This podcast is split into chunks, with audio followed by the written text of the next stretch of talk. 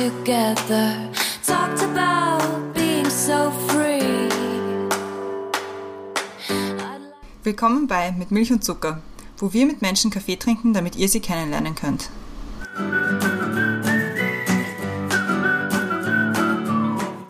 Willkommen zurück bei Mit Milch und Zucker. Neue Woche, neue Folge. Ich habe mir noch keine neue Catchphrase überlegt, auch wenn wir jetzt eine andere Ausspielsituation haben, aber das macht nichts. Wir sind immer noch da. Mein Name ist Christiane. Neben mir im Zoom-Fenster ist die Brenda. Hallo. Hallo. Und nach langer, langer Zeit haben wir auch wieder einen Gast bei uns. Also wir freuen uns ganz besonders. Hallo, Daniel. Hallo, danke für die Einladung. Wir freuen uns sehr, dass du da bist. Du bist jetzt quasi der erste richtige Gast nach der Sommerpause und in unserem neuen Aufnahmeformat, Ausspielformat.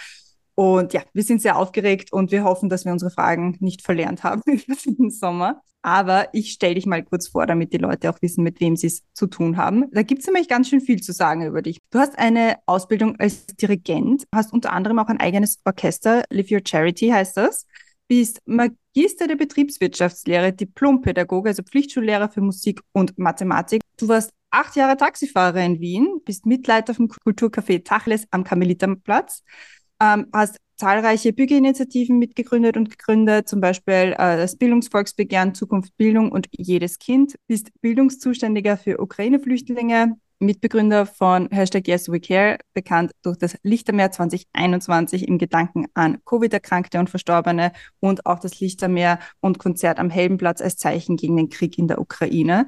Und dann noch zwei Fun Facts zu dir. Du bist Staatsmeister im Bridge, was ich ja sehr lustig finde. Und ähm, ein Fun Fact für die Brenda oder mit der Brenda, ihr seid gemeinsam in der Café Gang bekannt aus Twitter. Und Soweit mal zu dir. Da haben wir, wir haben, wir werden einiges zu reden haben. Das, das merke ich schon.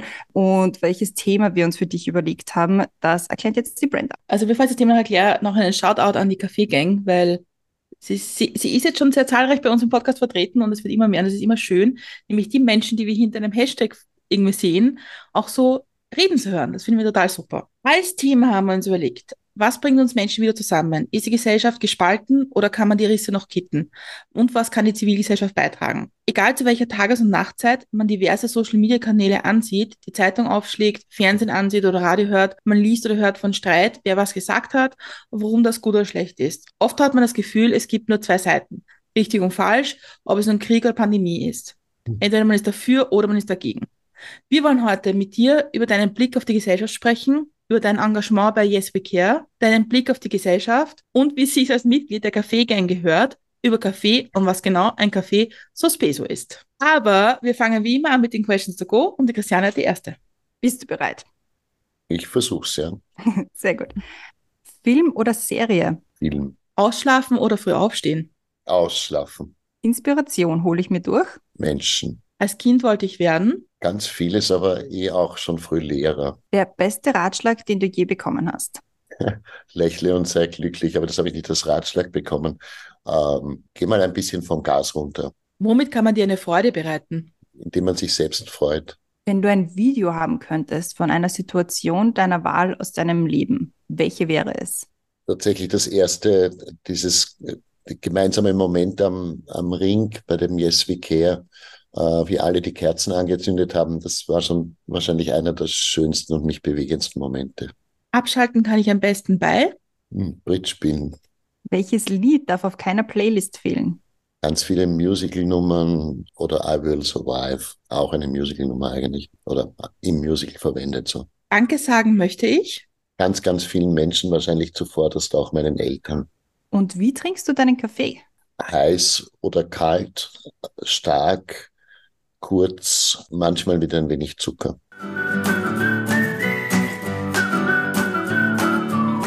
Sehr gut, das ging ja flott.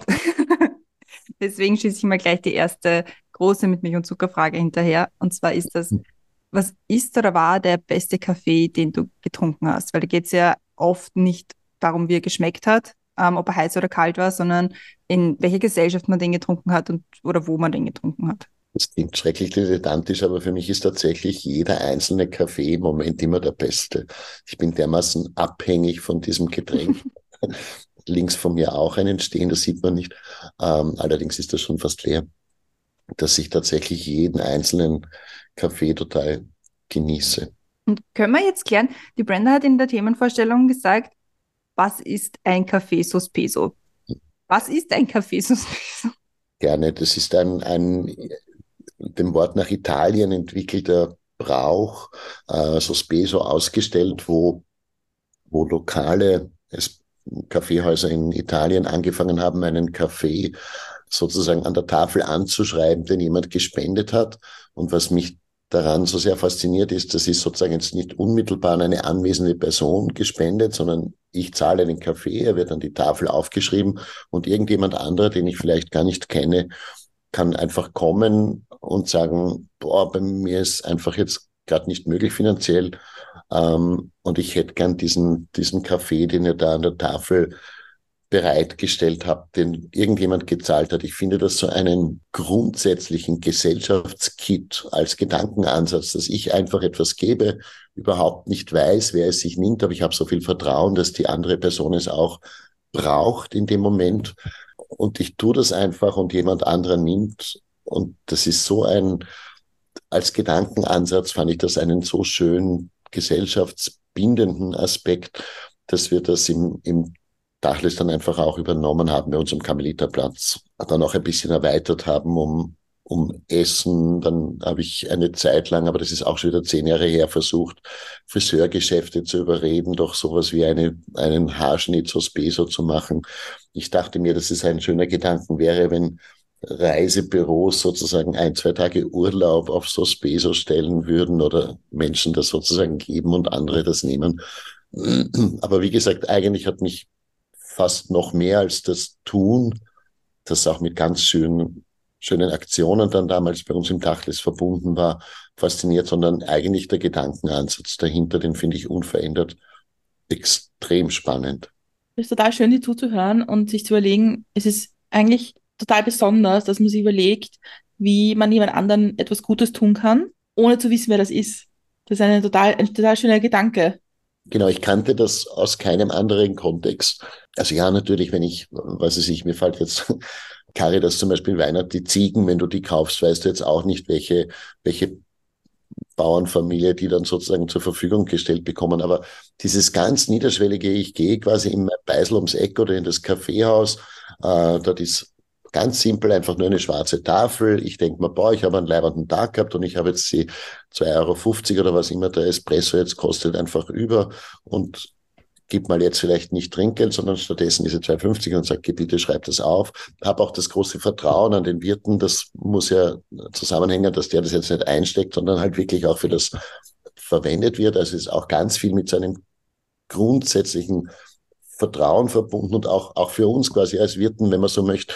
Ich muss auch das Vertrauen haben, dass die Person, die dann sagt, boah, ich hätte gern äh, den Kaffee oder bei uns waren es dann teilweise auch Birogi und was ist, die Leute haben dann echt total viel auch eine Zeit lang gegeben und es war manchmal fast mehr auf der Tafel, als gebraucht wurde. Das fand ich auch spannend. Aber auch, auch als Wirt brauchst du das Vertrauen, dass die Person, die das jetzt nachfragt, es gerade wirklich braucht. Und weil du fragst nicht nach dem oder ich würde nie nach dem Einkommensnachweis fragen oder sonstigen Nachweis, sondern das ist so ein, ein Grundvertrauen, das ich in, in unbekannte Menschen setze. Und das finde ich wirklich schön. Kommen wir ein bisschen hin, wo wir mit dir darüber reden wollen auch, weil du sprichst von einem Grundvertrauen gegenüber Menschen. Auch in einer Zeit, wo es, glaube ich, manchmal ein bisschen schwierig ist, an andere Menschen zu vertrauen. Wie, von wo kommt das bei dir, dieses Grundvertrauen in Menschen ihnen entgegenzubringen vielleicht? Hm, es ist schwer zu sagen, weil du jetzt gerade berechtigterweise gesagt hast, dass es eine Zeit von schnellen Aufregungen ist und auch, auch vielfachen Irritationen, wenn man an Covid zurückdenkt, wenn man vielleicht jetzt an die Ukraine Situation denkt, wenn man an die heftigen Diskurse bezüglich Umwelt und Klimakleberei oder andere, wie ich meine, verzweifelte Aktionen der Jugend denkt. Also ein schnelles Aufbrausen, ein schnelles, gerade Social Media sind ja da auch sehr anfällig dafür, ein schnelles Suchen nach Fehlern und Skepsis und nach dem vermeintlich Bösen, das jemand anderer schreibt. Also gerade in diesen Zeiten, glaube ich, ist es vielmehr umso wichtiger. Ich, ich tue mich schwer zu beschreiben, woher das genau kommt. Ich kann es versuchen zu umreißen. Ich bin so blöd, wenn man das selber sagt, aber ich mag Menschen grundsätzlich wahnsinnig gerne. Auch, auch Menschen, die mich vielleicht jetzt mal irritiert haben, habe ich so einen Reflex, dass ich dann trotzdem versuche, vielleicht zu suchen, was hat sie oder er aber irgendwie auch liebenswürdiges oder faszinierendes, was ist sozusagen, was ist das Gute in Dingen, aber auch in Menschen. Also es dauert relativ lang, bis man sich mit mir grundsätzlich verscherzt. Es gelingt schon und manchmal bin ich auch sehr aufbrausend und bin einmal schnell sozusagen kantig, aber grundsätzlich es mit mir zu verscheißen auf gut Wienerisch ist, glaube ich, gar nicht so wahnsinnig leicht. Und ob das eine Haltung ist, ob das anerzogen ist, ob das eine Überzeugung ist, ob man das auf Knopfdruck ändern kann, also das letzte glaube ich am wenigsten. Ich glaube, also es ist ein nettes Vorhaben und vielleicht macht es auch was. Wenn ich mir vornehme, ich bin jetzt einfach nett und mag andere Menschen in Zukunft, dann tut das schon auch was, aber ich glaube, das funktioniert nicht. Ich, ich bin wirklich geneigt, und das ist keine Koketterie, zu sagen, das ist irgendwie ein Glücksfall. Weil wovon ich wirklich überzeugt bin, ist, dass es Menschen mit seiner Grundeinstellung, auch mit einem gesunden, ich sage jetzt mal, Realo-Optimismus und nicht nur Optimismus und einem offenen Zugang auf Situationen und Menschen, dass es denen eigentlich, glaube ich, besser geht oder leichter geht. Also ich, ich stelle mir vor, wenn du so eine Grundskepsis und so einen Grundhass oder so eine Grundabneigung ähm, gegenüber alles und jeden hast, dann, dann muss das schrecklich sein. Aber das heißt nicht, dass ich nicht auch meine krantigen und schlechten Momente und Tage habe oder manchmal Leute auch über Gebühr anfeuere oder was mir dann auch relativ rasch einmal vielleicht leid tut. Aber so als, als, als Grundzugang einfach zu schauen, was ist das Gelingende, was ist das Gute, was ist das Schöne, was uns ja nicht davon erhebt, auch zu kritisieren, was wir, was wir mehr als kritikwürdig oder vielleicht verachtenswert und ganz furchtbar finden, also auch im, im politischen Alltag, aber dann trotzdem auch mal einen Gang zurückzuschalten. Ich habe es vorher schon den, den Tipp erwähnt, gehe ein bisschen vom Gas runter, das wäre dann genau das, weil, wie gesagt, auch mir passiert es, dass ich mich vielleicht einmal zu sehr in irgendwas hineinsteige und mir dann denke, jetzt sollte ich aber, jetzt sollte ich vielleicht auch mal wieder einen, einen Schritt zurücktreten und nicht zu, ähm, nicht zu sehr sein. Aber schließe es jetzt ab, ich bin eh so endlos lang, typisch Lehrer. Ich glaube, was wirklich lohnenswert ist, ist immer mal zu schauen, wo gibt's denn ein konstruktives Gemeinsames mit einer Situation, wo gibt es ein konstruktives Gemeinsames mit einem Gegenüber, wo gibt es, Kitschig haben wir bei Jeswik mal gesagt, was sind die Brücken sozusagen, weil ich glaube nicht, dass Gräben zuschütten funktioniert. Das klingt mir immer so mit, mit etwas übertünchen wollen und, und aber, aber wo gibt es vielleicht Wege trotzdem aufeinander zu, weil ohne einander, meine Überzeugung, geht schlicht nicht. Was ja eigentlich, wenn man sich deine Biografie so anschaut, eher überraschend ist, weil du hast ja schon sehr, sehr viel mit Menschen zu tun gehabt. Also als AHS-Lehrer, als Taxifahrer, auch als Dirigent. Ähm, da hat man ja ständig mit Menschen zu tun, dass man dann immer noch sagt, ich mag sie trotzdem, weil da, also das sind ja gerade so Bereiche, wo man besonders viel auch in, in, in sehr besondere Situationen, sage ich mal, kommt, wo man sich denkt, um Gottes Willen. Also weil man halt die ganze Bandbreite an Menschen kennenlernt. Ja, aber, aber also gerade wenn man sozusagen das Glück hat, dass man, dass man einfach, also ich, mir kommt manchmal vor, ich ziehe meine ganze Energie daraus, dass irgendwie gelingende Situationen mit anderen Menschen stattfinden. Das ist wirklich was, was mich, was mich stärkt. Ja, also halt natürlich, wenn was gelingt und natürlich laut mich auch irgendwas völlig aus, wenn etwas längere Zeit nicht gelingt. Aber gerade deswegen ähm, suche ich ja wahrscheinlich auch proaktiv in meinem ganzen Leben Situationen, wo ich, wo ich mit anderen Menschen auch zu tun habe. Also ich glaube, ich wäre ein wirklich denkbar schlecht geeigneter Eremit, auch wenn ich sehr meine, also ich lebe alleine und genieße das sehr. Also ich brauche dann auch die Ruhe. Ich brauche dann auch sozusagen die Phasen, wo ich, wo ich, wo ich vielleicht einmal nachdenken kann, ähm, über eine Situation oder wo mir dann einfällt, wo man vielleicht wieder Unruhe stiften kann oder versuchen kann, irgendwie ein bisschen was äh, weiterzubringen. Aber, aber meine, stimmt, alle, ich habe das noch nie so überlegt, aber alle meine Tätigkeiten hängen immer damit zusammen, mit ganz vielen Menschen zu tun zu haben, obwohl, obwohl ich große Gruppen nicht mag. Also ich tue mich schwer in diesen großen, lauten Gruppen. Ich tue mich auch, auch ich tue mich überhaupt ein bisschen schwer mit, mit sehr lauten, poltrigen Menschen. Hm. Bitte? Deswegen ist ein Podcast super, weil da ist man so unter sich und dann können andere können einem zuhören, was man so zum Sagen hat. Und ich hm. finde es lustig, dass die Christiane sagt, äh, dass du als, als Lehrer noch immer Menschen magst. Christiane wollte Lehrerin werden, ja? muss man schon Ja, dazu ja, lange sagen. Zeit. Ja, um, umso mehr, ich sage dann gerade nochmal mit den jungen Menschen, ist, ist, ist das ja noch tausendmal schöner, weil du ja das, das Gefühl hast, dass du da vielleicht einen, einen kleinen, also man muss sich als Lehrer schon immer auch äh, dessen bewusst sein, dass du, dass du etwas weiß ich, was die Welt oder so bewegst. Aber ich glaube, dass man trotzdem eine große Verantwortung auch damit hat, weil man schon auch einfach den, vielleicht auch mal in einer Situation den Unterschied machen konnte oder kann. Mhm. Das ist ja einfach wunderbar. Ja. Ich habe den, den größten Respekt vor Lehrerinnen und Lehrern. Also wenn ich, wenn man alleine, wenn ich alleine an meine Schulzeit zurückdenke, da waren oft Lehrerinnen und Lehrer dabei, die durch eine scheinbar sehr kleine Behandlung wirklich sehr, sehr viel in den Jugendlichen einfach bewegt haben, so dass, also, dass, dass, dass der zukünftige Lebensweg von denen einfach komplett anders ausschaut, als er eigentlich hätte sein können. Leider gilt das in alle Richtungen. Und das habe ich gemeint, dass du eine wirklich, eine wirklich große Verantwortung hast. Aber auch da, Kinder, Jugendliche sind wie eh die meisten Menschen, aber bei denen falls noch viel so unpackbar resilient, also widerstandskräftig und sind von ihrer Natur her, halten die so viel aus. Worauf ich hinaus will, wie schrecklich ist das, wenn dann Kinder ganz leere, ausgebrannte Augen haben, weil sie irgendwie fast völlig gebrochen wurden. Jetzt gar nicht nur in, nur in der Schulsituation, sondern halt auch vom Leben gebeutelt, weil sie diese teilweise unpackbaren Rucksäcke vom Leben auf den Rücken geschnallt bekommen haben. ist eine Frage, die ich dir schon mal gestellt habe, aber ich stelle sie gerne noch einmal, weil ich es total wichtig finde. Wenn man so, so ein bisschen verfolgt, so große Themenfelder, die wir in der Gesellschaft haben, dann ist immer so die erste Reflex sagen, da muss man in der Bildung ansetzen. Und dann muss man in der Bildung das machen und man muss Medientrainings machen und man muss alles Mögliche. Also es sind ja für alles Lehrer und Schulen verantwortlich im Grunde. Und für alles im Grunde auch verantwortlich, wenn es nicht passiert. Das ist ja das Problem. verstehe den Reflex und sehe die Sicht, also teile die Sichtweise auch, aber es ist natürlich grässlich. Also, weil es natürlich auch ein Abladen von Müll ist. Ich sage das jetzt bewusst so hart und sozusagen die, man gerne vergisst, dass es eine ganz breite gesellschaftliche Mitverantwortung geben muss an Schule. Also Schule existiert nicht in einem luftleeren Raum, in einem Umfeld ohne, ohne Interaktion. Und auf der anderen Seite bekenne ich mich auch offen dazu, dass tatsächlich Schule vieles übernehmen kann. Aber die wichtigere Frage wird ja an der Stelle nie gestellt und deswegen auch folgerichtig nicht beantwortet. Und sie ist auch gar nicht so leicht zu beantworten.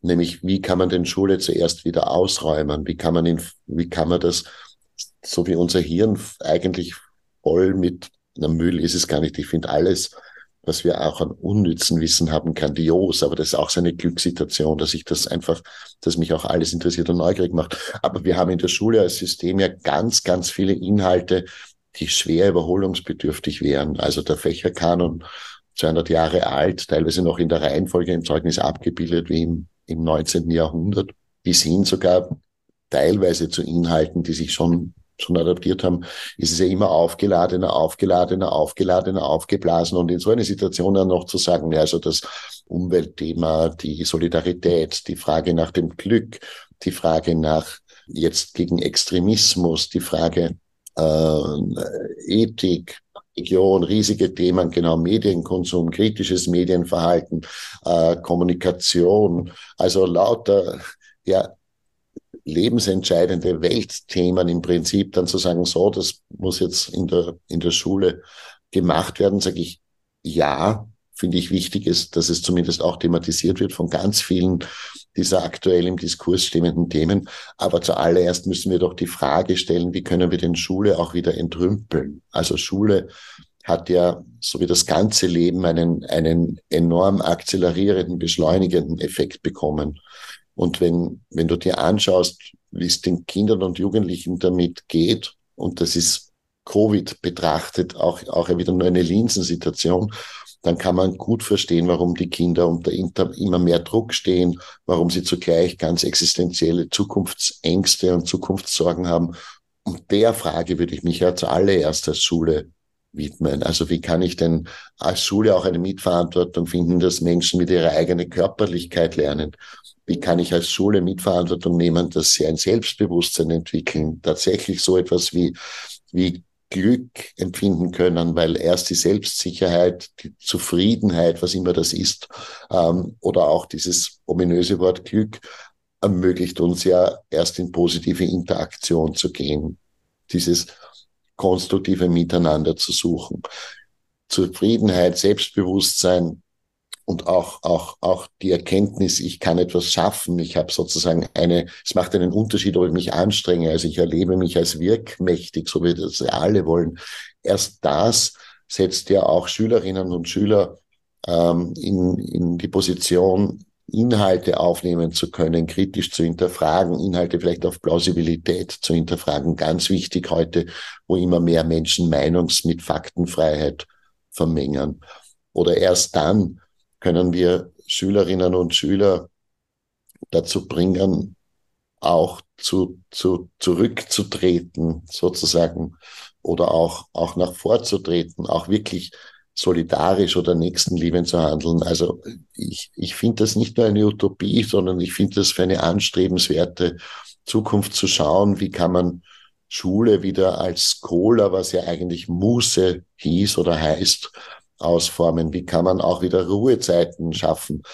Und da ist natürlich der Wunsch, sie immer mehr anzustopfen und immer dichter, noch schneller, noch mehr äh, zu füllen, kontraproduktiv. Umso mehr, wenn wir zwei Punkte noch uns ins Bewusstsein rufen. Erstens besitzen wir alle von uns, ich habe es da auch neben mir liegen, so ein Ding, das ohnehin millionenfach äh, Wissen, faktisches Wissen von dem abspeichern können, als wir Gehirne.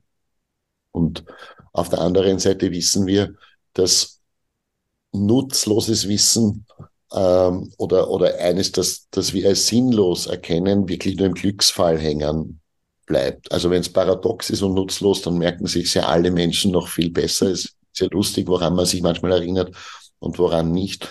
Aber wirklich merken tun das ist nur, wenn es Sinn macht, es zu wissen. Also wenn ich verstehe, wozu ich es können soll oder mir zumindest in Aussicht gestellt wird, was ich mit diesem Wissen vielleicht einmal erreichen kann. Und ganz wichtig, und da bin ich wieder bei dem Kernaspekt von Schule, und da könnte man über Bildungspolitik wahrscheinlich noch etliche Tage reden.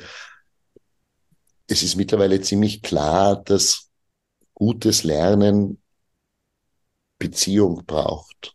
Ja, auch das zeigte ja Covid, dass es natürlich ein Substitut ist über, über Internet und E-Learning und so weiter und in Situationen wie Covid notwendig war oder in Situationen, wo die geografische Distanz so groß ist, dass logistisch Schule nicht stattfinden kann, wie wir das in einigen Entwicklungsländern haben, kann man es ersetzen. Aber eigentlich setzt Lernen Beziehung voraus, positiv besetzte Beziehung. Natürlich können wir alle auch unter Druck lernen, aber genau dann passiert das, was was ich gemeint habe, nämlich, dass wir Schülerinnen und Schüler haben, Menschen haben, die nachweislich circa fünf Jahre nach der Schule, wenn überhaupt noch fünf bis zehn Prozent Wissensinhalte haben. Also was ist denn das für eine großteils vergeudete Zeit? Weil wir es schon beim Lernen sehen, stelle ich dir unsere zweite große mit Milch und Zucker Frage, und zwar, was kann man von dir lernen? Boah, das, das ist schwer. Aber das ist eine Stelle, wo ich immer gern sage, was ich glaube, was man von den anderen lernen kann. Und jetzt sage ich, was ich glaube, was man von dir lernen kann. Und das ist sehr genaues Zuhören und Reflektieren, was andere Menschen sagen. Und das finde ich irgendwie sehr schön, wie wir gesprochen haben, wie wir uns getroffen haben bevor, vor der Aufnahme. Was einfach total interessant zu sehen, wie du Informationen aufnimmst, reflektierst und, und auch besprichst. Und das auch die Zeit nimmst und so. Das finde ich, das habe ich total interessant gefunden. Also wenn das so ist, dann würde es mich sehr freuen. Vielleicht ist es eh das, was ich, was ich vorher versucht habe anzusprechen, nämlich so einen Grundoptimismus und den Blick aufs Positive. Das würde ich gern, äh, wenn man, wenn man sich das anschaut und sich denkt, das ist vielleicht nicht ganz deppert und mal zumindest überlegt, ob man in die Richtung, in die Richtung auch die Sichtweise ändert. Weil ich glaube schon, dass man die Positionierungen im Leben ja immer wieder wechselt und damit auch die Blickpunkte, Blickwinkel, Entschuldigung, damit auch das, was man, was man von Situationen und von Menschen sieht. Und wenn man sich die Mühe macht, manchmal ein zweites Mal hinzuschauen und zu sagen, was, was ist denn da im Überbau passiert? Was ist meine Partizipation vielleicht auch an einer negativen Situation? Das wäre dann vielleicht dieses Reflektieren. Aber sozusagen auch noch, und selbst wenn man sich zum dritten Mal die gleiche Ohrfeige abholt und sich denkt, was bin ich für ein Trottel, bin ich davon überzeugt, dass beim vierten Mal vielleicht ein, ein Durchbruch erfolgen könnte. Ich möchte jetzt nicht dazu aufrufen, dazu, dass das Märchen fällt mir jetzt spontan ein von dem, von dem Hirtenbuben, der oben sitzt und die Schafe weidet.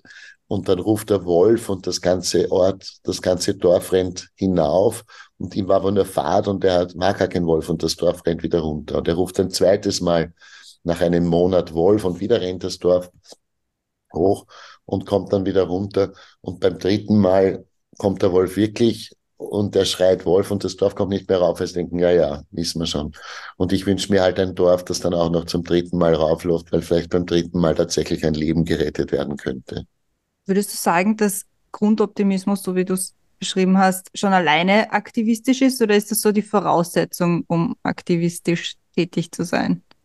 Also für mich ist der Aktivismus wahrscheinlich eine Folge vom Optimismus schon auch, weil, weil Optimismus vielleicht auch als Selbstbestätigung erzwingt ja ein Optimismus, also wenn, Lehrer werden ja gerne als rechthaberisch bezeichnet. Ich kann das, also ich hoffe, ich bin nicht zu rechthaberisch und ich, ich glaube, ich kann schon relativ auch gut zugeben, wenn ich mal gründlich wo daneben gelegen bin und wirklich eine Blödsinn gesagt habe. Aber sozusagen Recht haben zu wollen, das merkt man manchmal, glaube ich, auch bei meinem Twitter-Verhalten, wenn ich dann noch ein drittes Mal vielleicht nachfrage und aber ist das nicht vielleicht doch so, das wird schon geben und eine gewisse Sturheit. Also sowohl mein Bruder als auch ich pflegen zu sagen, das ist wirklich familienspezifisch ausgeprägt, äh, diese Sturheit. Und das alles führt aber dazu, dass wenn ich an, eine posit an einen positiven Ausgang glaube, halt auch alles dazu beitragen zu wollen. Das ist dann auch eine Art Verpflichtung, dass es vielleicht auch in dieser Richtung wirklich sich ändert. Weil wovon ich wirklich, wirklich, wirklich zutiefst überzeugt bin, ist, dass jede und jeder, egal wo wir stehen, sitzen, liegen, leben und in welcher Situation auch immer, immer irgendeine Möglichkeit haben, ein kleines Stück, vielleicht ein größeres Stück, das hängt dann von, von, von den Möglichkeiten ab oder aber man kann immer ein wenig beitragen, dass es morgen ein Stück weit besser ist. Und wenn ich es kann, dann ist es für mich eine Art Verpflichtung. Da bin ich aber teilweise auch wie ein Getriebener. Also das ist, Mama ist es vielleicht gar nicht gesund, das weiß ich nicht, aber ich, ich persönlich könnte es nicht anders. Und mich bestärkt es auch. Also mich macht das, mich macht das stärker. Also auch wenn ich, wenn ich dann an manchen Abenden oder Nächten irgendwie zu Hause wie ein toter Sack mich empfunden habe, aber, aber am nächsten Morgen war ich glücklich und am Abend auch. Und, und das heißt, das, das gibt ganz viel Energie zurück. So erfahre ich das und wenn ich mir wünschen würde, dass, dass man vielleicht etwas lernt oder sich überlegt, das auch mal zu probieren, das, das wäre so ein, das wäre so ein Wunsch. Ihr habt ja diese, diese Aktion gemacht, die SWK mit den Lichtermeeren mit 2021 und dann mit äh, ein Zeichen gegen, Ukraine, gegen Krieg in die Ukraine. Glaubst du, ist es so ein Moment, oder wenn du, wie du, wie du gesagt hast, du hast kein Video von dem Moment, wo die Leute Kerzen anzündet haben, ist es ein Moment, wo man glaubt, okay, es schreien ein paar ordentlich laut und ordentlich deppert, aber im Grunde kommen wir hier schon noch zusammen und haben irgendwie einen Plan, dass alles gut wird. Bestärkt das das Vertrauen irgendwie in die Menschheit oder ja. wie ist das für dich?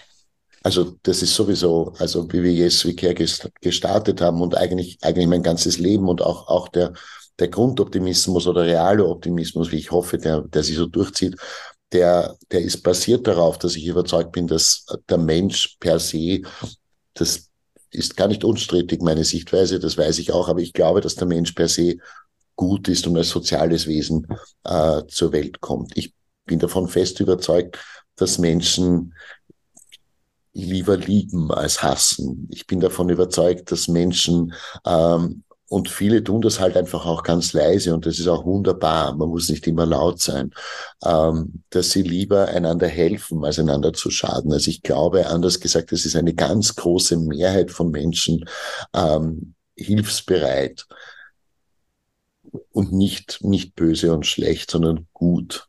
Nicht im, im, im verarschenden Sinne, wie das Wort Gutmensch gemeint ist, aber es ist wunderbar, dass die, Mensch, die Menschheit äh, zu einem Großteil aus guten Menschen, aus Gutmenschen und nicht aus Scheißmenschen besteht. Schlechten Menschen wäre das Gegenteil. Entschuldigung, ich wollte, wollte nicht unflätig werden.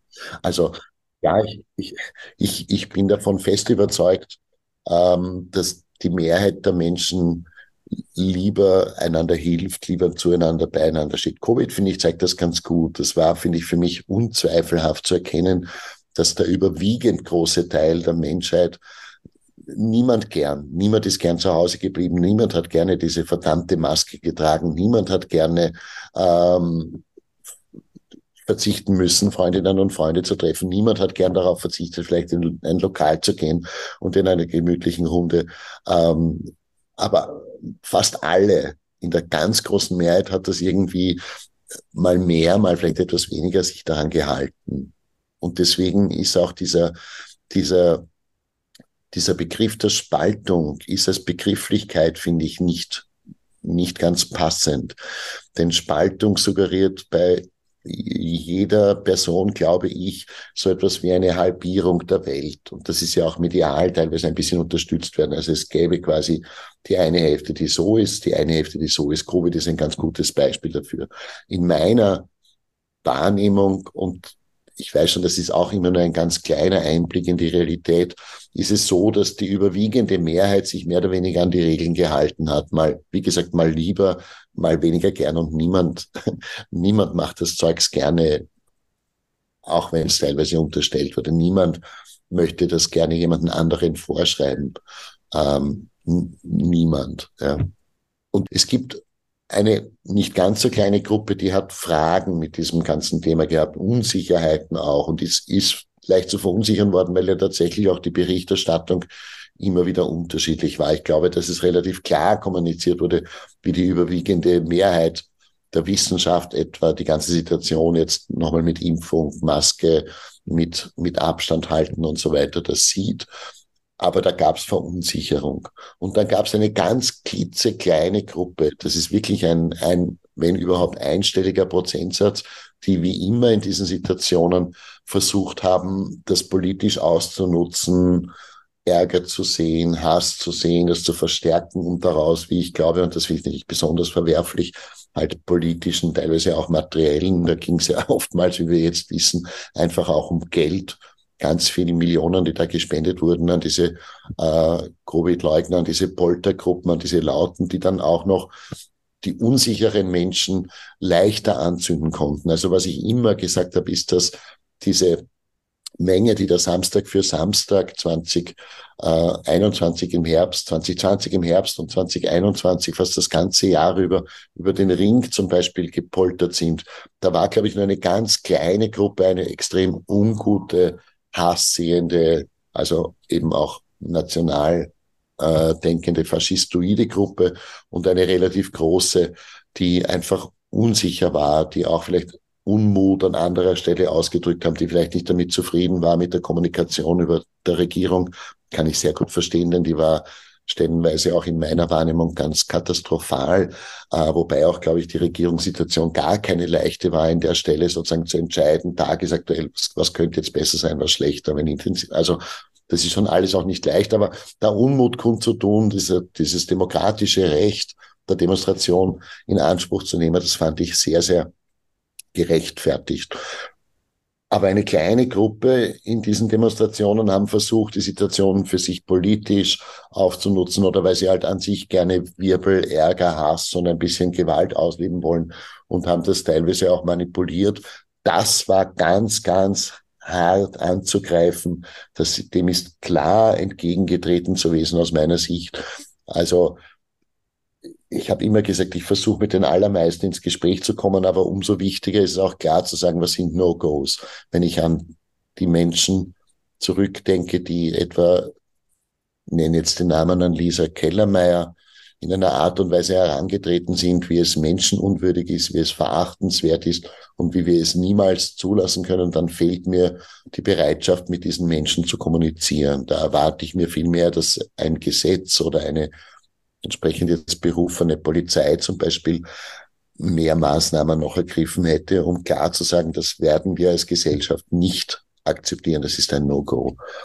Aber es muss auf der anderen Seite, glaube ich, auch möglich sein, zu versuchen, mit den anderen, mit den Verunsicherten, die es an der Stelle auch gab, ins Gespräch zu kommen und die nicht final deswegen zu verurteilen, weil sie vielleicht einmal sich mit, mit Maske jetzt auch schwer getan haben, ja, oder weil sie eine Impfung verweigerten. Also diesen Menschen dann auch quasi zu sehr äh, mit der Faust, mit der ausgestreckten ins Gesicht zu schlagen, fand ich schwierig. Zurück zur Frage, ich habe sie nicht vergessen.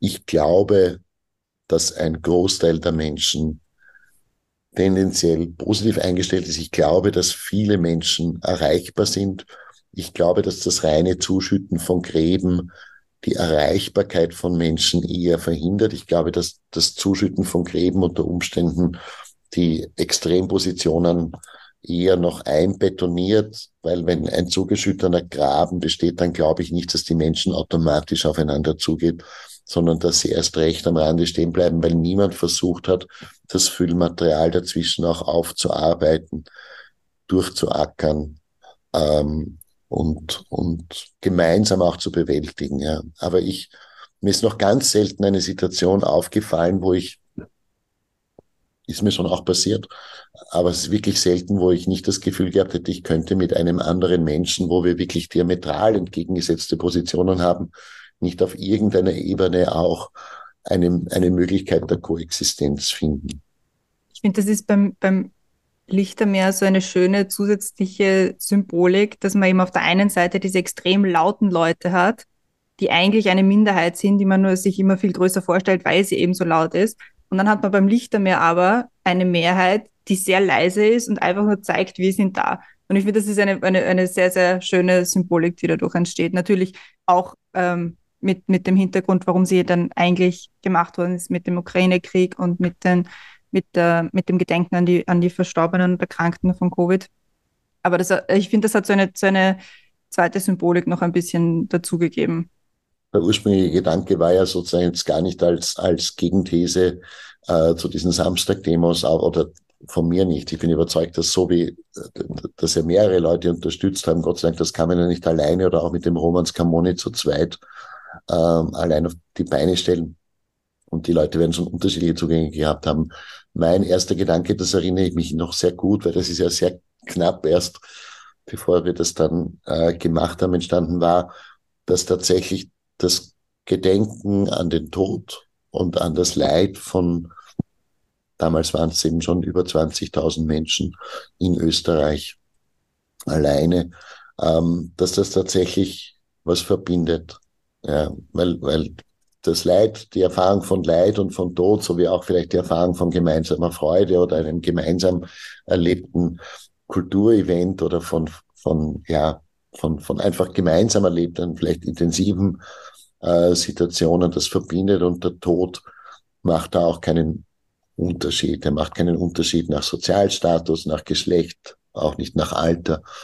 Äh, und dem kann man sich, glaube ich, sehr schwer entgegen stellen. Also es war nicht von Anfang an konzeptionell geplant, aber ich erinnere mich noch zwei Tage vor diesem Dezembertermin, da diesem Sonntag, hatten wir natürlich auch Sorge, würden Menschen vielleicht stören. Und nachdem wir explizit auch Familien und Kindern einladen wollten, dachte ich, man hat auch so eine Art Verantwortlichkeit als Veranstalter, dass das eh nicht gestört oder damals von äh, angekündigt halt und war dann so nett aus dem Verfassungsschutz, haben Menschen ein bisschen die Telegram-Gruppen, die entsprechenden beobachtet und uns eben informiert. Ich, ich habe das wirklich als eine Art Verantwortlichkeit empfunden, dass hier nichts geplant ist. Und dann habe ich mir aber auch irgendwie gedacht, selbst wenn, glaube ich, dass das ruhige, und deswegen war mir das auch so wichtig, das ruhige Stehen mit dem Licht eigentlich relativ unangreifbar macht in meiner Hoffnung oder vielleicht auch manchmal Naivität.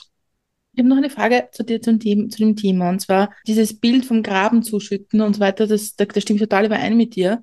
Was mir ein bisschen fehlt oft in dieser Diskussion ist, dass jemand sagt, äh, da habe ich vielleicht falsch entschieden, also falsch mich geäußert, es tut mir leid, das war ein Fehler. Und mhm. diese Fehlerkultur auch einzugestehen und, und damit auch irgendwie die Hand auszureichen und sagen, okay, vielleicht war das auch falsch, was ich gemacht habe. Oder wie ich das gesagt habe oder wie auch immer. Glaubst du, dass das beitragen würde, eine Brücke zu bauen? Natürlich. Also Fehler zu bekennen ist gar nicht leicht. Also das weiß ich auch von mir selbst. Offen und laut zu bekennen natürlich dann noch viel mehr. Und in der Politik dann vielleicht zu sagen, das haben wir falsch gemacht, findet schon allein deswegen, glaube ich, so selten statt, weil, weil, weil es schwierig ist, weil wir auch so etwas wie eine Unfehlbarkeit ja voraussetzen bei den obersten Entscheidungsträgern und immer wieder vergessen, dass die, so wie wir alle halt auch fehlbar sind. Aber nochmal bei mir selber, auch als Lehrer, also gerade als Lehrer, am Anfang, weiß ich noch, ist, ist mir das wirklich deutlich schwerer gefallen als am, am, am Schluss meiner, meiner Lehrertätigkeit oder vielleicht gehe ich ja irgendwann mal wieder in die Schule zurück. Ähm, aber am Anfang als Lehrer, wo du gefragt wirst und immer wieder sozusagen man davon ausgeht, du weißt alles, was wir natürlich nicht tun, das ist relativ schnell gelungen, dass ich gesagt habe, hm, pff, weiß ich jetzt nicht, aber ich kann gern nachschauen oder schauen wir doch gemeinsam nach in unseren Intelligenzgeräten. Äh, also man kann das Handy ja zum Beispiel auch im Unterricht gut nutzen, nicht nur, nicht nur spielerisch oder nicht spielerisch, aber da gibt's ja ganz viele Tools, die total großartig sind, um mit den Schülern gemeinsam oder Schülerinnen gemeinsam was zu googeln, ist echt ein Vergnügen und dann auch weiter zu suchen und dann gemeinsam Fragen zu stellen. Ähm, oder geschweige denn als Lehrer zu sagen, boah, sorry, da habe ich äh, mich jetzt einfach geirrt und das habe ich vielleicht auch in der Tonalität äh, einer Schülerin gegenüber zum Beispiel schlecht gemacht. Das ist wichtig, dass wir das tun als Lehrerinnen und Lehrer ähm, aber das ist nicht leicht. Und ich glaube, das weiß jeder auch im Privaten, dass es oftmals selbst in der, in der Zweierbeziehung oder, oder in der Kleingruppe nicht leicht ist zu sagen, boah, das habe ich jetzt, sorry, das habe ich jetzt echt deppert gemacht, ich habe es missverstanden, ich war vielleicht kantig, ich habe was auch immer. Ja, aber ich finde das, um jetzt auch, auch unsere Twitter-Thematik noch einmal einzugehen, wenn wir schon die Kaffee-Gang äh, hatten, das ist etwas, was man auf Twitter ganz gut üben kann. Weil dann entschuldigst du dich sozusagen oder das suchst um Entschuldigung, muss man immer wieder sagen. Man entschuldigt sich nicht, sondern kann nur darauf bauen, dass andere Menschen das dann auch annehmen. Aber da auch mal laut zu sagen, ich ersuche um Entschuldigung, das habe ich wahrscheinlich auch falsch kommuniziert, das, das finde ich psychohygienisch auch für den selbst ganz wichtig. Nachdem wir jetzt ein bisschen ernster unterwegs sind, stelle ich dir mal die dritte große mit Milch und Zucker Frage und zwar ist das, was bringt dich zum Lachen? Ich muss oft über meine Blödheit lachen oder meine Ungeschicklichkeit. Ich mag ganz viele Tweets, also ich, ich mag von ganz vielen Menschen diese, diese skurrile Situationen äh, von Humor. Ich lache eigentlich relativ viel und gerne auch. Ich lache, glaube ich, relativ selten laut. Also ich bin eher so ein leiser, leiser Lächer. Ich lach manchmal, wenn es in einem Film so super schön traurig ist, dass ich weinen muss, dann muss ich immer auch, immer auch lachen dabei oder lächeln. Also Witze sind es tendenziell nicht. Ich bin ein elender Witzerzähler, glaube ich. Und ich bin ein nicht sehr guter Witzzuhörer. Also, also nicht dankbar. Ich, ich lache dann ganz selten. Dabei ist Witz eine familiär gut verankerte Sache. Das erzähle ich jetzt noch kurz, weil es irgendwie eine schöne Geschichte ist, finde ich. Unser Großvater väterlicherseits war sozusagen ein offenbar Umfeld bekannt, also auch in Wien im zweiten Bezirk damals ein und dort ortsbekannter Witzeerzähler. Und dem ging es finanziell nicht gut. Und das heißt, er hat teilweise, das war offenbar übrig am, äh, üblich, teilweise am Anfang des 20. Jahrhunderts oder in Wien gab es das offenbar öfter, der ist in, in zwei, drei Gasthäusern sozusagen als Witzerzähler aufgetreten und hat dafür Abendessen bekommen. Das Ganze hat eine, eine, einen schrecklichen Gegenpart. Großvater war jüdisch und mein Papa auch.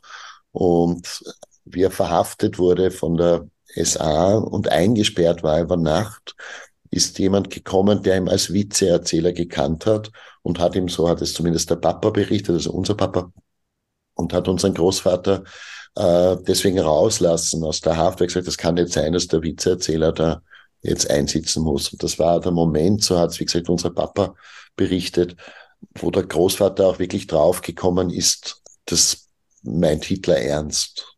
Also er gehörte zu dieser relativ großen Gruppe von äh, nicht mehr ganz jungen Jüdinnen und vor allem Juden, die im Ersten Weltkrieg gedient haben. Er war auch Kriegsinvalide im Ersten Weltkrieg und ist davon ausgegangen, das kann nicht sein. Ich habe mein Leben fürs Vaterland äh, riskiert. Ich glaube nicht, dass man mir so ganz final Böses will. Und erst in dem Moment ist er draufgekommen, das meint's ernst. Und dann haben sie alle Anstrengungen unternommen, um noch nach Shanghai zu kommen mit der Familie. Also er mit seiner Frau und unser Vater und dessen Bruder, die damals so zehn und acht Jahre alt waren. Jetzt komme ich zurück zum, zum wieder weg vom Ernsteren und der Papa hat ihr es nicht gerne, also unser Papa jetzt von Michi und von mir, hat ihr es nicht gerne Witze erzählt in allen möglichen Runden, also auch bei, bei irgendwie Freundinnen und Freunde, wenn wir auf Besuch waren, die haben sich relativ oft dann auch wiederholt. Und ich weiß nicht, ob mein Bruder ein besserer Witzempfänger ist, aber bei mir hat sich das wirklich festgesetzt. Ich bin kein, kein sehr guter Witzeanhörer und definitiv auch ein schlechter Erzähler. Hat dein Großvater, wie, wie, er danach, wie, wie die Familie nach Shanghai gegangen ist, hat er das dann aufgehört, wenn er erkannt hat, dass ich habe meinen Großvater leider nie kennengelernt. Der ist auch aufgrund der Kriegsimalität, also die sind dann 1948, glaube ich, von Shanghai, so wie ganz viele nach Israel gegangen, also ähm, den jung gegründeten Staat. Äh, der Papa war, oder Entschuldigung, 46 muss es gewesen sein, der Papa war gerade wehrpflichtig, 47. Papa war Jahrgang äh, 1929. Und der Opa hat das Klima dort nicht gut vertragen und musste nach einem knappen Jahr wieder zurück. Und der Papa hat den Kriegsdienst, unser Papa hat den Kriegsdienst noch äh, fertig gemacht, also Militärdienst. Und der Großvater ist, glaube ich, 1906, und, äh, das jetzt kein Blödsinn. Ein Groß, das muss ich, ach Gott, ein Großvater, den hat mein Bruder noch kennengelernt, äh, einen nicht mehr. Ich habe leider beide nicht mehr kennengelernt. Es sind auf jeden Fall vor meiner Geburt beide gestorben. Ich glaube 1956 der Vater väterlicherseits. Also ich weiß es nicht, ich konnte ihn nie fragen und das habe ich meinen Vater leider nicht gefragt. Aber ich glaube, wenn ich das richtig mitbekommen habe, würde es mich ein bisschen überraschen. Ich glaube, dass der Großvater wäre eigentlich auch unser Papa und ganz stark auch dessen Bruder in Israel, der leider auch nicht mehr lebt, alle drei sehr einen guten Schmäh gehabt haben, sehr, sehr gerne Witze erzählt haben, also auch der Onkel Ernst, der dann in Israel gelebt hat. Ähm, und ich wünsche mir, dass der Opa seinen Humor, den er offenbar hatte, bis zu seinem Tod nicht verloren hat, aber wissen du es nicht. Onkel Ernst und auch unser Papa, die waren eigentlich bis zum Schluss sehr, ja, eigentlich meistens gut drauf. Aber jetzt muss ich einen Bogen zu, zu deiner Biografie noch kurz knüpfen.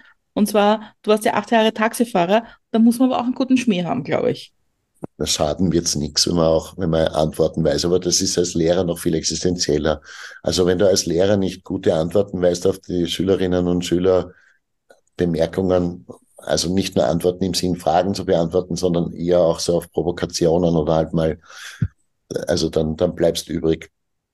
Ähm, Schaden wird's wahrscheinlich nichts. Ich habe aber muss ich zu meinem Stolz sagen, ich habe das ziemlich gut durchgezogen, dass ich fast nie zu sprechen angefangen habe mit meinen Fahrgästinnen und Fahrgästen, weil mich das auch damals, also jetzt fahre ich selbst schon Jahrzehnte nicht mehr Taxi, weil das irgendwie auch so teuer ist, aber äh, mich hat das schon genervt, äh, wenn mich Taxifahrer angesprochen haben oder Taxifahrerinnen und das habe ich relativ gut durchgehalten. Also ich habe immer wieder auch schweigende Fahrten gehabt, aber klar, also wenn wer plaudern wollte, habe ich schon gerne geplaudert. Dass ich ganz gerne rede, merkt man eh auch gerade. Ich stelle mal die letzte mit Milch und Zucker Frage und zwar reisen wir gemeinsam in die Zukunft. Es sind fünf Jahre vergangen. Wir haben das Jahr 2028. Was ist im besten Fall in den letzten fünf Jahren in deinem Leben passiert? Ich, ich, ich durfte weiterhin ein bisschen was beitragen und es ist immer was geklappt. Ich, mein, mein Leben, pff, ich hoffe, es sind die Kindergärten aufmagaziniert mit ganz viel mehr Menschen für die, für die Kinder. Ich hoffe, wir haben einen breiten Diskurs in der Gesellschaft beendet, was unsere Kinder und Jugendlichen wirklich mit 10, 14, 18 können sollen. Ich glaube, wir haben endlich gelernt, dass wir parteiübergreifend in die Bildung investieren müssen. Äh, und ich hoffe, ich bin halbwegs gesund und fit und muss nicht schon in Pension, aber 28 kann ich, ich will nämlich nicht in Pension gehen und hoffe, ich darf noch recht lang irgendwie was, äh, ein bisschen was beitragen versuchen. Wir haben ja den Lukas Garleiten auch gefragt, nachdem wir über Menschen auf der Flucht gesprochen haben, was er, ob er denn gern Innenminister wäre. Deswegen frage ich dich jetzt mal, wärst du gern Bildungsminister in Österreich? Eine Zeit lang habe ich mir gedacht, ja. Ähm, weil ich glaube, dass es eine unpackbar spannende Aufgabe ist. Mittlerweile glaube ich auch, ohne Koketterie sollte das jemand Jüngerer machen. Aber ich würde ich würd gern, ich würde ganz gerne in irgendeiner Art und Weise mit mitarbeiten. Jetzt nicht unbedingt im Bildungsministerium, aber ich, also ich bin wirklich froh, jetzt dieses Jahr jetzt als, als, als Bildungskoordinator oder halt in der Flüchtlingskoordinator für alles mit Bildung mit den ukrainischen Kindern und Jugendlichen hat gezeigt, was, was alles geht und was alles ginge. Und wenn ich einen Traum hätte, weil du eigentlich gefragt hast, aber das ist nicht erst in vier Jahren, da bin ich zu ungeduldig, das möchte ich früher. Ich möchte gern, dass all das, was hier gelingt, gelungen ist an gemeinsamen Ausflügen, an gemeinsamen Tun, auch großartige Lehrerinnen und Lehrer, die so viel investieren, ähm, auch Bildungsdirektionen, die unterstützen, das Bildungsministerium, das auf einmal wirklich gut tut. Ich möchte gern, dass all das, was hier gelingt, möglichst allen Kindern, noch viel mehr allen mit Fluchterfahrung, aber es gibt ja auch in Österreich genug Kinder, die wesentlich mehr Rechte auf eine bessere Bildung haben. Also wenn ich einen Traum formulieren dürfte, dann wäre das, dass es für alle, alle Kinder äh, besser klappt. Und, und meine persönliche Anmerkung dazu, weil das meine Erwartungshaltung jetzt an jede Politik wieder wäre, ist zuvorderst für die Kinder, deren Eltern sich weniger gut selbst helfen können. Weil das ist die Verantwortlichkeit von Politik. Politik hat zuallererst für die gemacht zu werden, die Hilfe beim Aufstehen brauchen im übertragenen Sinne, die die ins Gehen kommen sollen. Das heißt ja nicht, dass sie nicht auch gefälligst ihren eigenen Hintern heben müssen und sollen. Das gilt für die Kinder genauso wie für die Erwachsenen. Aber man muss zur Kenntnis nehmen, dass das Menschen nicht immer leicht möglich ist. Und eine gute Politik heißt, diese Menschen zuallererst zu stützen, sie wieder in die Mitte der Gesellschaft reinzuholen und ihnen damit jetzt aus Sicht der Kinder wieder einen besseren Zukunft zu geben. Also da irgendwie mitzuarbeiten, da brauche ich nicht Bildungsminister sein, das interessiert mich weniger, überhaupt Positionen, aber hier eher einfach ein, ein bisschen was beitragen zu können und mit, mit anzünden zu helfen, ja, im, im guten Sinne dessen, dass wir dieses Feuer der Bildung äh, weitergeben wollen. Und Bildung meint ja so viel mehr als, als nur Wissen. Wenn jetzt Menschen zugehört haben und sich denken, boah, boah, Daniel hat total recht und ich möchte mich total gerne engagieren, ich möchte was Positives beitragen und so und möchte mich aktivistisch betätigen auch vielleicht, wohin meldet man sich? Wie tut man das? Das muss ja gar nicht an mich gekoppelt sein, im Gegenteil. Also man kann mich immer auf Twitter anschreiben, meistens reagiere ich auch oder ich versuche es zumindest. Aber ich, wie ich gesagt habe, ich glaube, du kannst im, im Umfeld, du gehst aus dem Haus und begegnest einer Situation, wo du etwas beitragen kannst. Du hast gerade im städtischen Umfeld ist es noch ein bisschen leichter, ähm, die Möglichkeit in diversesten Initiativen anzudecken. Das ist so gut wie bei jedem Thema, sei es jetzt Umwelt oder sei es im Pflegebereich, sei es bei Bildung, sei es bei Sozialen, sei es gegen Armutsbekämpfung, sei es beim, bei Beiselkultur oder überhaupt Kultur. Du hast wirklich heutzutage ganz viele Möglichkeiten, dich zu engagieren. Viel schwieriger ist es, dass ich, und da bin ich jetzt wieder bei der Politik, eine, eine Politik braucht, die Menschen einmal überhaupt in die Lage versetzt, sich zu engagieren, also sich so viel einbringen zu können. Das setzt ja enorme äh, Reserven und, und freie Zeiträume voraus. Ja? Also das, zu erwarten, jeder und jede soll gefälligst jetzt im Ehrenamt was beitragen. Ja, schön wünsche ich mir auch, aber das muss man mal ermöglichen. Ja? Wenn viele, viele, aber Tausende äh, Frauen und Männer und letztlich dann auch die Kids sozusagen am Abend schon immer wissen, wie sie überhaupt fertig schnaufen sollen oder sich die Frage zuerst beantworten müssen, wie finde ich eine gute ähm, ein, ein gutes Ding für meine, für meine Kinder morgen oder wie, wie, wie verdiene ich denn wirklich bis zum Monat genug Geld, kann man nicht noch erwarten, was ist ich was für ein Engagement. Umso wichtiger ist auch das Stellvertretungsengagement. Ich erwarte oder verlange, dass alle Menschen, die die Reserven haben, sich einzubringen, das gefälligst auch tun. Das kannst du bei Initiativen ums Eck und da habe ich wirklich einen, einen eher fordernden Anspruch, wenn ich so sagen darf. Ja.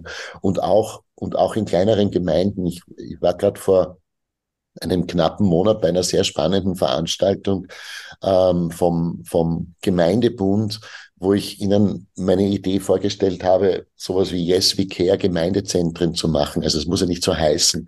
Aber was meint das denn? Ich hätte gern, dass sozusagen von der Öffentlichkeit auch mitfinanziert in allen Gemeindezentren etwas etwas institutionalisiert wird, was ohnehin stattfindet. Ich kenne in vielen, vielen Orten jetzt abseits auch der Ukraine und abseits der großen Fluchtbewegung 2015 Initiativen, die Kinder unterstützen, die gemeinsam lernen, gemeinsam kochen, gemeinsam musizieren.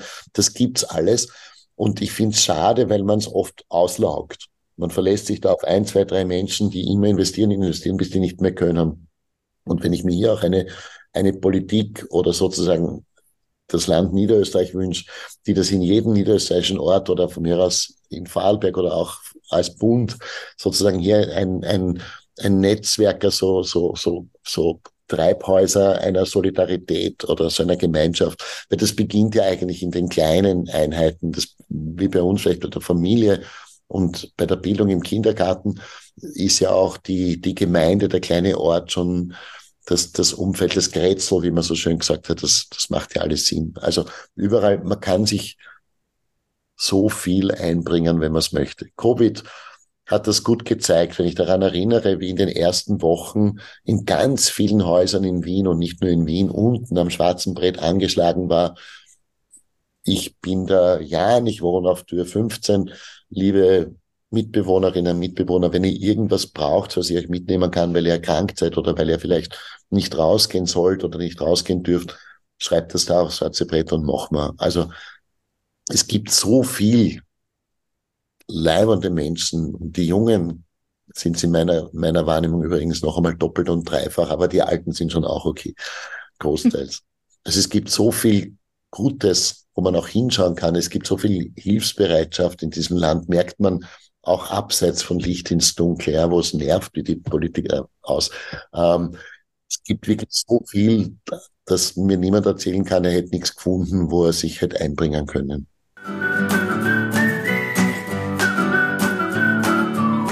Ich glaube, das sind schöne Schlussworte für heute. Also wir haben, glaub, äh, ich glaube, wir, wir hätten bei jedem Satz, den du gesagt hast, nochmal fünfmal einhaken können. Aber das würde dann den Rahmen ein bisschen sprengen. Aber für heute sagen wir mal Danke, dass du bei uns warst, dass du dabei warst. Gibt es noch etwas, was du den Hörerinnen und Hörern gerne mitgeben möchtest? Es macht einen Unterschied, ob ich, ob ich die Mitmenschen proaktiv anlächle und zwar nicht nur durchs Lippen nach oben ziehen, sondern weil es mein Herz auch so empfindet oder nicht. Das ist wirklich ein wunderschönes Ende. Ähm, ich habe noch was anzufügen und zwar, weil es auch den Bogen spannt. Ich finde, die Menschen sollten ins Dachles gehen, einen Kaffee Sopreso trinken oder bezahlen und einen Kaffee trinken. Und ich möchte schon sagen, weil du das gesagt hast, es beginnt im Kleinen, es hat im Kleinen begonnen, einen Hashtag zu haben, Café Gang und eine Gang gebildet zu haben. Und das sind zehn Menschen und ich finde es so bereichernd, weil wir kennen uns eigentlich gar nicht. Und wir trinken halt am Tag einen Kaffee miteinander und finden aber total spannende Dinge heraus miteinander. Und das ist doch der beste Aufruf, den man haben kann. Bildet eine Gang. Es ist ein super Motto. Jetzt muss ich trotzdem noch was kurz ergänzen. Achtung, das Kaffee-Modell haben wir ein bisschen ähm, ausgesetzt, wie wir die Monatskarte für Asylwerberinnen ins Leben gerufen haben, dies, dass es noch immer ein bisschen gibt, weil, weil Mobilität für Menschen, die so überhaupt keine Unterstützung dabei bekommen, enorm wichtig ist. Aber auf jeden Fall ins Café zu, zu euch gehen und mit dir reden und sich Gedanken machen, wie man ein Lächeln in andere Gesichter zaubern kann. Also vielen, vielen Dank nochmal fürs Kommen. Ich freue mich schon, dass wir bald sicher mal wieder reden. Vielleicht auch da, wenn die Christiane mal wieder da ist, dass wir das im Café ausmachen, wo wir nicht hin können alle. Was mir noch so bleibt zu sagen ist, vielen Dank. Und alle anderen unserer Folgen und auch einige davon mit Leuten aus der Café-Gang äh, findet man auf allen gängigen Podcast-Plattformen und auf unserem Blog unter www.mitmilchundzucker.at.